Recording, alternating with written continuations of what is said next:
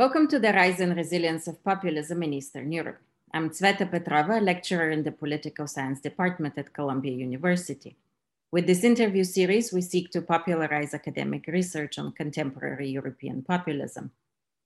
Over the past decade, a number of European populist parties have become increasingly competitive in key votes. And in Eastern Europe, some of these parties have not only come to power, but remained in office in consecutive elections. So with the interviews for this series, we'll interrogate some of the main drivers and impacts of populist mobilization in Eastern Europe.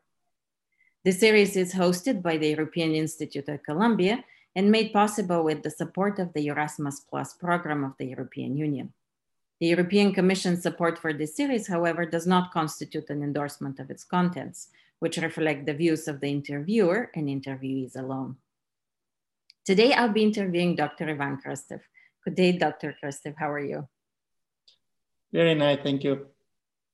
Dr. Krastev is the chairman of the Center for Liberal Strategies and a permanent fellow at the Institute for Human Sciences in Vienna. He is a founding boarding, board member of the European Council on Foreign Relations, a member of the Board of Trustees of the International Crisis Group, and a member of the GlobSec Executive Board. Ivan Krastev is the author of The Light That Failed, co-authored book with Stephen Holmes, which won the 30th annual Lionel Gelber Prize. He's also the author of After Europe, Democracy Disrupted in Mistrust We Trust. And last year, Dr. Krastev won the Améry Prize for European essay writing.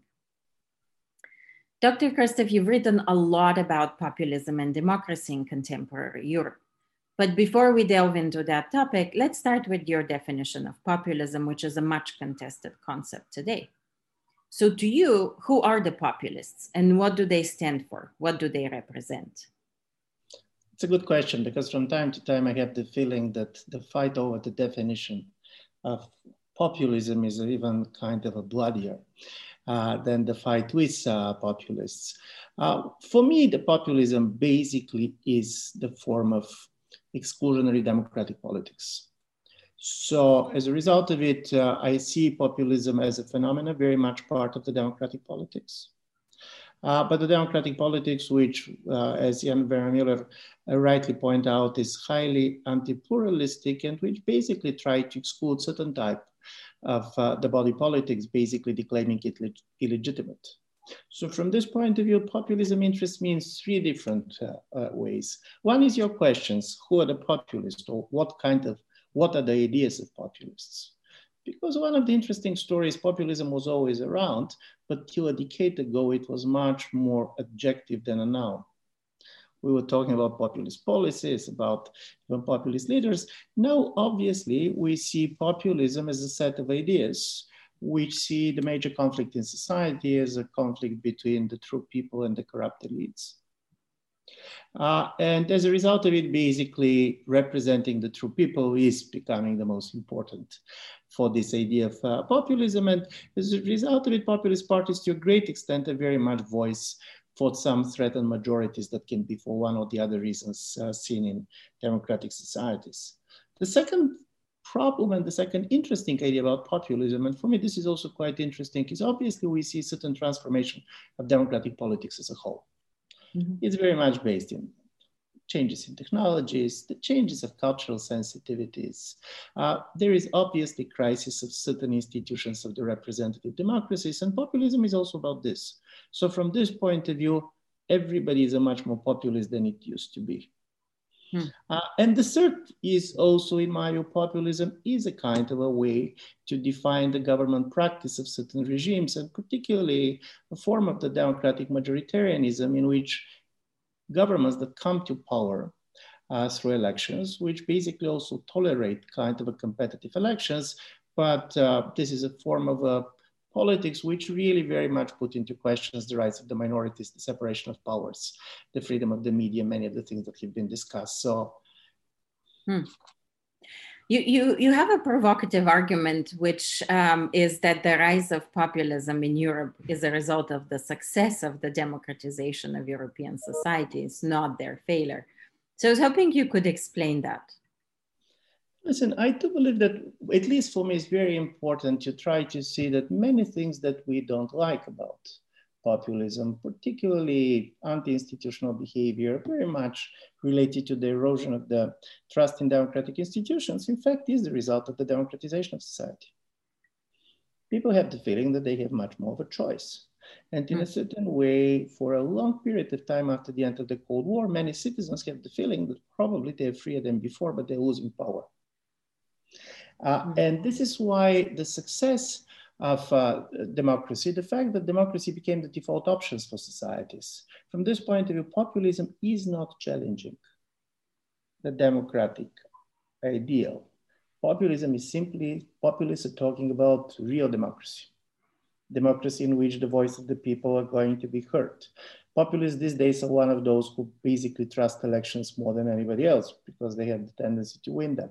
Uh, so from this point of view, I do believe that it was the democratization of society, but also the transformation of a classical citizen voter of the Cold War period in a much more citizen consumer. And from this point of view, populism is very different, for example, than certain other radical ideologies from the, for example, interwar period, when people try to basically mix and to claim that many things of the behavior of the populist parties that we have today, be it in Europe, be it in the United States, is just the return of fascism, they don't recognize, in my view, one fundamental difference.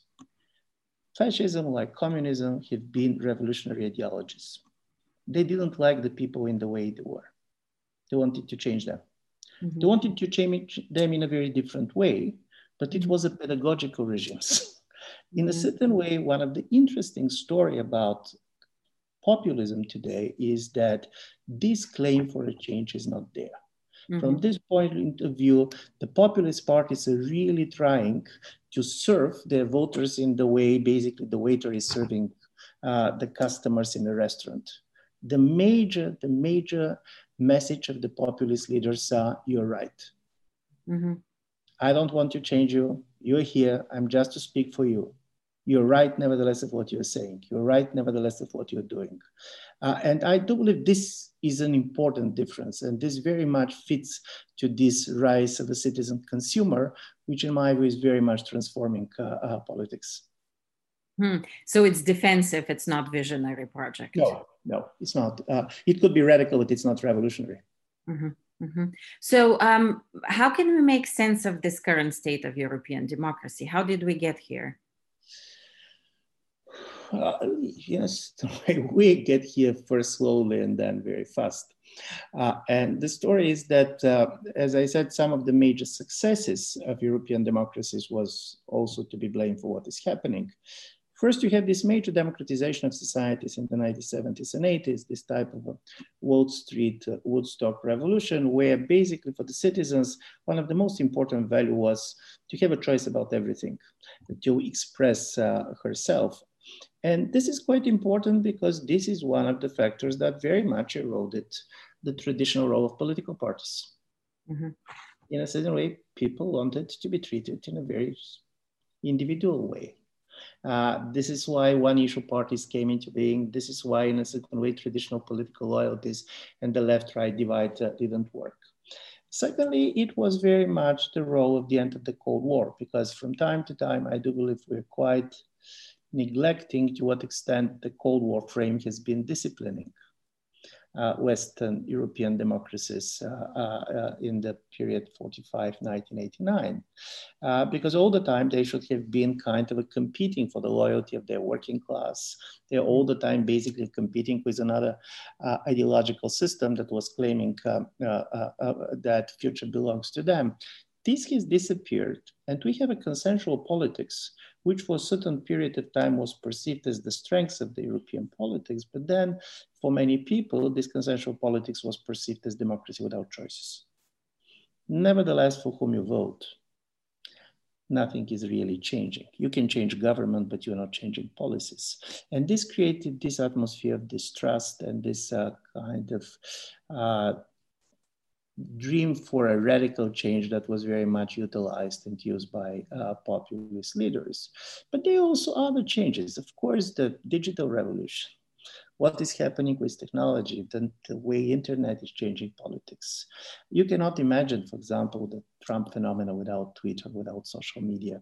This is also changes that have been very much there, but also the way, the most important about democracy, in my view, and I of course could be easily wrong, but I don't believe that the major egalitarian nature of democracy is not that we all are equal, not that we all basically know the same things, but the idea is that our own experience is equally valuable and that nobody better than us knows what is best for us.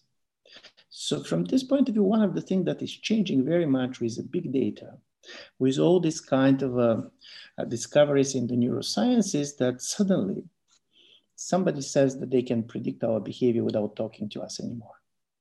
Mm. All this idea of micro targeting, uh, all this kind of a total change of politics from persuasion to manipulation because of the fact that now we know that most of the decision of the voters are irrational in a way, but we know how to influence this. This is also an important change that basically changed uh, not only European politics, I do believe it changed democratic politics everywhere. Uh, to extent that uh, many uh, basically really see this and experience this as uh, the dramatic crisis of democracy. Hmm. Um, so you've really laid out this broad structural story perspective of the rise of populism and i'm wondering what is the proximate cause or the trigger for what has now been defined as a wave of populism uh, but as you rightly pointed out, there was a current there to begin with for a long, long time. So, are there any specific events that triggered um, this explosion of populists in Europe?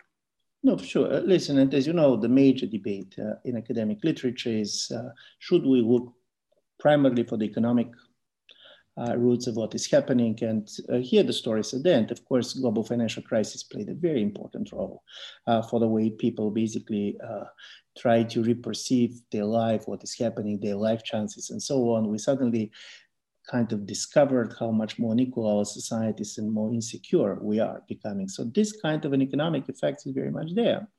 Uh, but also there is a very important cultural factor. Uh, and there is a very fast value chain, uh, chain, And of course, there was a very strong backlash against it. Uh, and of course, this kind of explanations are going to compete each other. And populism makes sense only in plural. When you talk about different populist conditions and only about populist actors, of course, there's some common characteristics, but they're driven quite uh, often from a very different type of sources and they're mobilizing a different type of anxieties and resentments. Uh, but both these economic uh, uh kind of factors, which were very clear with the deindustrialization of Western societies, was basically loss a certain level of social economic security, but also economic optimism. Mm. Uh, and on the other side, basically a very kind of a growing gap in the value perceptions of the different parts of the public.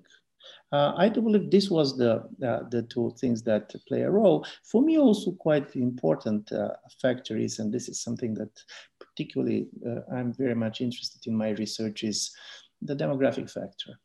Hmm. And to what extent, basically, the aging of the population, the change uh, of uh, the composition of society, uh, all this from migration to emigration is also creating certain type of backlashes and creates conditions for what we're seeing. Because if you see the results of the European elections 2019, paradoxically, it was not education, it was not incomes, it was not even age, but it was the regions which the highest number of people have left for the last 10 years better explain where the far right parties are going to have uh, overrepresentation. So from this point of view, this kind of also spatial view of politics and that uh, this kind of also famous density divide in the United States between big uh, metropolitan cities and rural areas is also part of the explanations.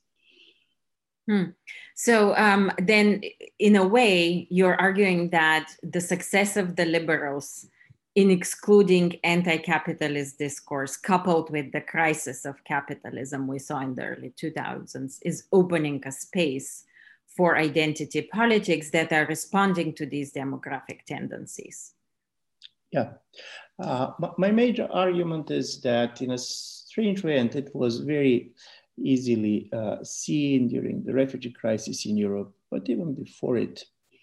Uh, in order, in order basically to understand is that, well, people are really seeing kind of a lack of representation of a certain type of a threat and change that they feel. And this change could be very different from place to place. It's very easy. And some of these parties are strongly nativist and they manage to mobilize a lot of, uh, uh, uh to get a lot of their support, basically creating uh, fears and basically triggering fears which were not very much there. And from this point of view, Eastern Europe is a great example because you have a very strong anti-migrant sentiments in the absence of migrants. But this was about other things. For example, in the case of uh, uh, Eastern Europe, it was quite clear that while uh, on the surface everybody was talking about the fear of all those foreigners who are going to come and who basically are going to take our countries from us, in a certain way, part of the anxiety and insecurity was the result of something totally different, not about migration, the people coming, but about the outcome of immigration. The mm. fact that a lot of East Europeans after 1989 and particularly after our countries joined the European Union had been left their countries and now they're working and living outside of these countries. So, and we're talking about big numbers. We're talking about 10, 15% in some of the countries. So this combined with the fact that Eastern Europe is the fastest shrinking in mm. demographic terms corner of the world, created this fear of ethnic vanishing, created this type of a threatened majorities which try to defend their cultural identity, their economic positions, their political power by voting in power political uh, governments like the ones we're seeing in Hungary and Poland. And in a certain way, this nationalistic rhetoric is playing the same role uh, the Berlin Wall played after 1961. You try to stop people in an active uh, age to leave the country in the moment in which basically the labor market is quite short and in which you're basically afraid of depopulation. And I do believe these sources uh, are quite important for Eastern Europe and very different than uh, the sources, for example, uh, for the rise of far right in Western Europe, where really migration is much more of an issue. Mm. So let's talk about this difference between Eastern and Western Europe in what ways do you see them as similar? In what ways are they different if we think about this, the various populist trends we've discussed? In the beginning particularly when for the first time the, uh, the PiS government came into power in poland in 2005 uh, all the discourse was about uh, the crisis of democratization. Hmm. it was not about the crisis of democracy Mm-hmm. Uh, and uh, of course, uh, uh, there was a lot of talk that populists basically represent the economic losers of the reform. Uh, mm-hmm. we're talking about something much more important than the crisis of democratization. We're talking about the crisis of democracy, and basically what is happening in Central and Eastern Europe is part of it. But of course, there are specificities. Mm-hmm. Uh, economic explanation works well for some countries and not well for others. And Poland is the one that basically is most difficult to explain the success uh, of uh, uh, the PiS government simply in economic terms. For the last 30 years, basically, this was the basic economic success in Europe, not in Eastern Europe. This was a country that even didn't have a recession during the 2008, 2010. But even if you see on a kind of a softer indicator, social inequality has been declined. Uh, in the opinion polls, more than 70% of the polls declared that they're satisfied with their life. So where this resentment comes from? And one of the things, and this is what basically we have been also arguing with Stephen Holmes in uh, The Light That Failed, is that part of the specificity of uh, the crisis of uh, democracy in Central and Eastern Europe uh, was due to the fact that the very process of democratization, uh, which also took the form of not simply building democratic institutions, but joining European Union, adopting uh, institution and legislation that had been there, the process of democratization was very much perceived as the imitation of the West. Mm-hmm. Imitation is not imposition, and for me, this is quite important. We're, this is not about kind of a type of practices that uh, are well known in the post-colonial discourse. It's not about this. East Europeans, we wanted to be part of European. Mm-hmm. We wanted uh, these democratic institutions, but the story is that when you imitate somebody, even when you admire this somebody, at the same time, the question is, if you want to be like somebody else, what about you? Uh, and uh, I do believe this created certain resentment uh, among certain part of the population. And this idea that we want to be ourselves, that we're not going to imitate Germans, that we're not going to imitate French, uh, became very strong. And it was very, in my view, skillfully used uh, by the populist politicians to get votes. What is even more important, while East Europeans have been imitating uh, Western Europe, Western Europe has been changing. Mm-hmm. So in 1990, for many conservative Poles, what they liked about the West was that this is a place where they go to church, uh, where they go this and that. And 30 years later, it was a very different West that they had been imitating.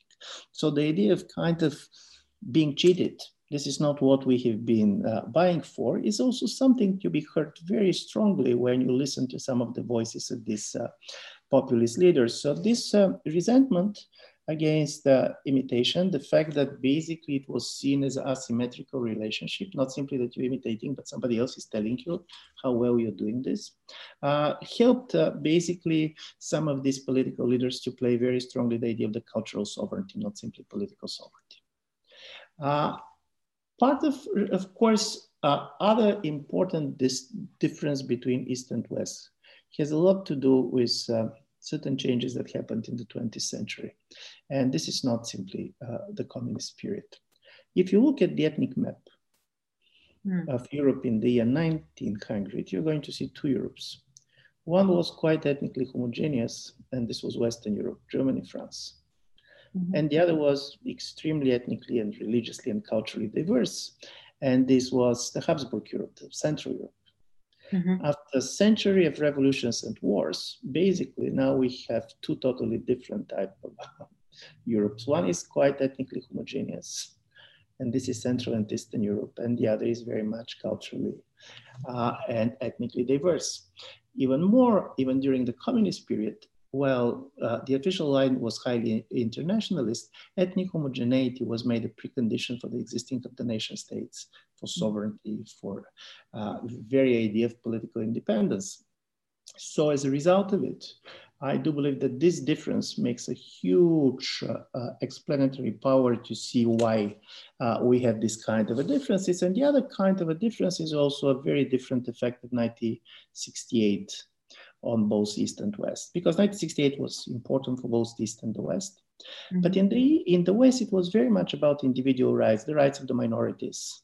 It was very much about decolonization. Uh, in the East, on one level, this was very much about the national sovereignty.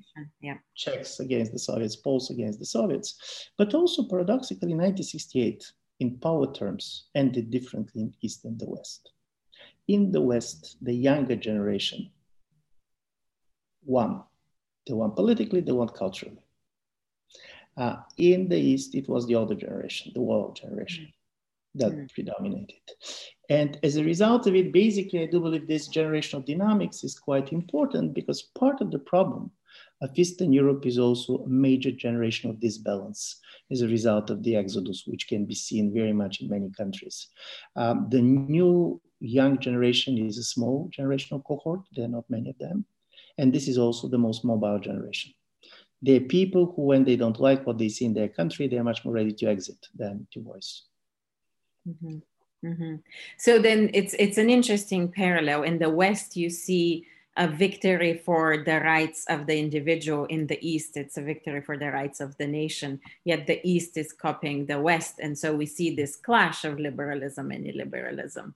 Now, um, you talk about populism not as a pathology, but as a profound transformation of society. And again, in the 60s, we there was a declaration of end of ideology. In the 90s, and the end of history what are we in the end of today? What is this transformation towards? Poland, Hungary on one side, and for example, Germany on the other, uh, you're going to see that uh, Germany and the classical liberal project very much goes uh, for kind of a society which they assume that is going to be much more culturally diverse. They're going to be coming people who obviously are not going to be born in Germany, who are going to be integrated in this society. So the most important is to secure certain type of constitutional rights of majorities, but at the same time, basically, to create a situation in which it's going to be as easy as possible for the new citizens to be integrated. What you see in the East is something, in my view, different. It is not closing of the countries. By the way, Poland is the European country which, in the last uh, three years before the pandemic, uh, welcomed most labor migrants. Yeah. So this is not about that you, and by the way, it's not only Ukrainians, of course, in a big way, but not only 20,000 Pakistanis. So from this point of view, what is happening in the East is that political rights are perceived very much as an ethnic privilege you're, you're ready to open the market, but you are not ready to open the electoral uh, body electoral body politics. If this project of keeping the political rights only within the basically ethnic body of Bulgarians, Poles, Hungarians, doesn't matter. Uh, while at the same time giving social and economic rights for people who are going to work in these countries because, because of the demographic decline, obviously there is a huge need of workers and these workers should come from somewhere, then we can end up in 20 years with the following situation. 20, 25% of the people in the workforce are not going to have the right to vote. 40% of the people living in the country who can vote are not working anymore. These are basically retired people. And 15, 20% of the people who have voting rights, they don't live in the country and they're not paying taxes there. So then the question is, what is going to be the nature of democratic politics? How it is going to regulate this type of societies? And paradoxically, European Union makes it much easier for this kind of a situation to emerge without creating a political crisis because somebody who works now in Bulgaria tomorrow can work in Romania the day after tomorrow probably is going to move to Germany so the mobility is very much within the project you're not you're not so much trying basically to be integrated and to imagine that you're going to live there forever in the way you're doing when you go to the United States or places which are far away. And I do believe this is a type of questions that we should be asking. I don't believe that populists can answer these questions, and I also do believe that they are totally underestimating that by marginalizing the younger part of the population uh, and giving them very strong incentives to leave the country, uh, they're in a self-defeating position. But of course, many of the questions they're asking are real questions mm. uh, because it's not simply the 25% the population is not going to vote, but we can end up with a situation, if this is the case, where the major economic uh, problems are going to be solved. Does it mean that we're going to have more and more economic decision making outside of the electoral politics? Mm-hmm. And if this is the case, then electoral politics is going to be about identity politics, and identity politics of a very particular type. This type, it's about national identity. Mm-hmm.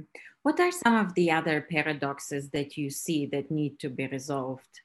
Listen, for Europe, it's more difficult than anywhere else because, on a certain way, uh, you have a crisis on the level of uh, the nation state. You also have, to a certain extent, also a crisis on the level of what is the idea of European democracy, how easily you're going to have a democracy in a community that does not share language, that is not easily going to be part of a common public debate. And part of the kind of a formula of the European Union till now that he'd been working was policy without politics in Brussels and politics without policy on the national level. Mm-hmm. And obviously, this is not how it is going to work. Uh, and we're going and we're seeing more uh, pressure and, uh, uh for integration. And to be honest, the support for the European Union now after the COVID 19 is much higher than it was before, regardless of the fact that many people were dissatisfied with the response. And this is an interesting story.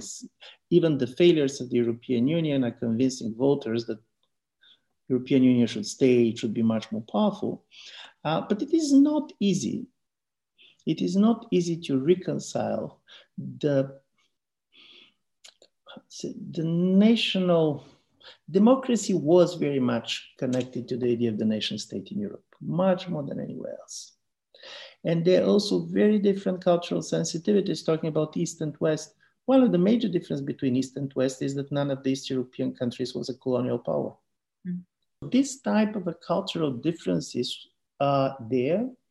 And the interesting story is how to allow this to function in the way that is not going to push the countries either to basically very much limit the democratic possibilities of the citizens to disagree, or on the other side, basically uh, to make a democracy that does not function, it cannot deliver to the people, because this is the other story. It can basically become uh, very chaotic. I don't see, honestly speaking, the way for this type of a much more nativist governments uh, to deliver to their own people because the paradox of Europe is that we have a nationalism, but we don't have a national economies anymore. How do you think about the resilience of this populism in Europe more broadly, but also in Eastern Europe? How do you explain it? But listen, people always are looking for alternative and change. And uh, the thing that is going to kind of radicalize people most is if you're going to tell them that there is no alternative. Hmm. Uh, it's not by accident that the most consensual society that you have, uh, and this was Germany, uh, the moment when basically the idea was that there is no alternative, you end up with alternative for Germany. Uh, so as a result of it, basically, uh, this type of a populist party is always going to be part of a certain electoral cycle, political cycle. You're going to look for change. But I do believe that the very important thing is that they're going to change. And here, the difference between the Western type of a conservative populism and the Eastern is very interesting. On the Eastern side, we are conservative on everything. Uh, in the Western, of course, you can have an anti-migrant party, but this anti-migrant party does not mean that they, by definition, should be anti-gay and after this and after that, because there are new consensus that have been brought in society, and this is basically something that is accepted. There is a broad public agreement about this. So this type of a new populism, they're going to play on different issues. Uh, so from this point of view, I do believe that you're always going to have a certain type of populist eruptions. Anytime when democracy is not delivering, anytime when people believe that corruption and uh, uh, is uh, controlling and there are certain elites who are manipulative and unaccountable. Uh, but this reaction, which can come from the left and from right, it doesn't matter, uh, but they're going to be different. So the resilience of populism is that it is part of the democratic politics. Mm. Uh, and uh, what is the problem is that at the same time, it is very much stressing this possibility of the democratic politics not only to include, but also to exclude. Mm-hmm. Because one of the most important rights of every political community is to decide who is part of it. Mm-hmm.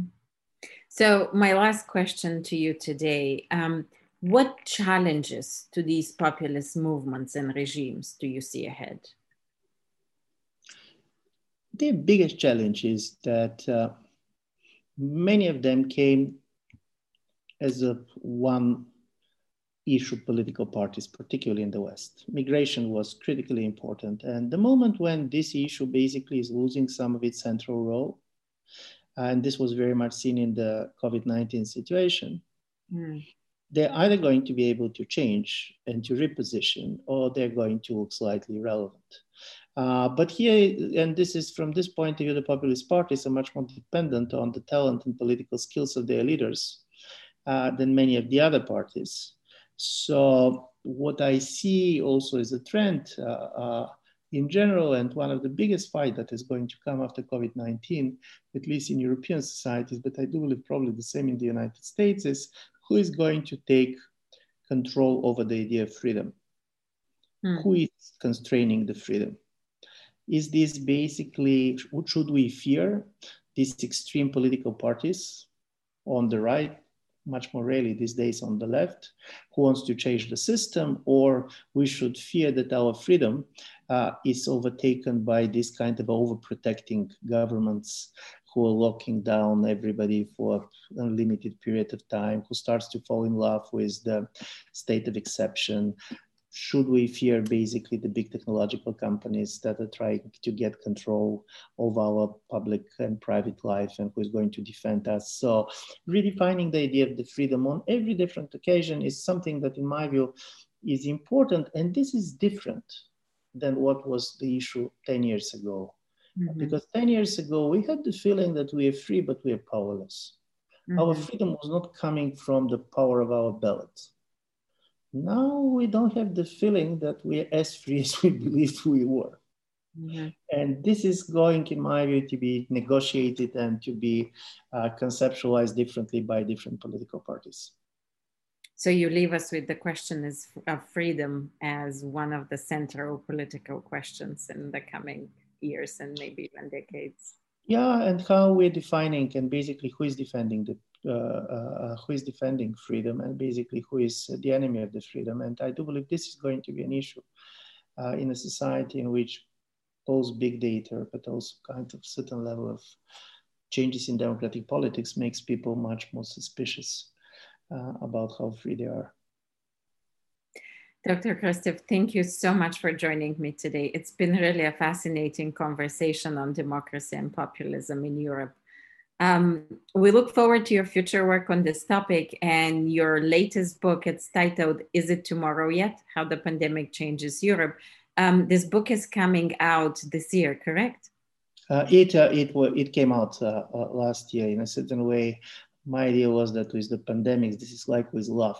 You're either writing at the beginning or when it is over, hmm. because mm. the riskiest is in the middle.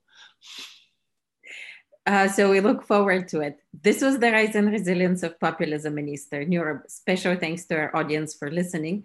We hope that you will tune in for our future interviews as well. For those and other events sponsored by the European Institute at Columbia, please visit the Institute's website, europe.columbia.edu. You can also follow us on Twitter at Columbia Europe. Thank you. Thank you.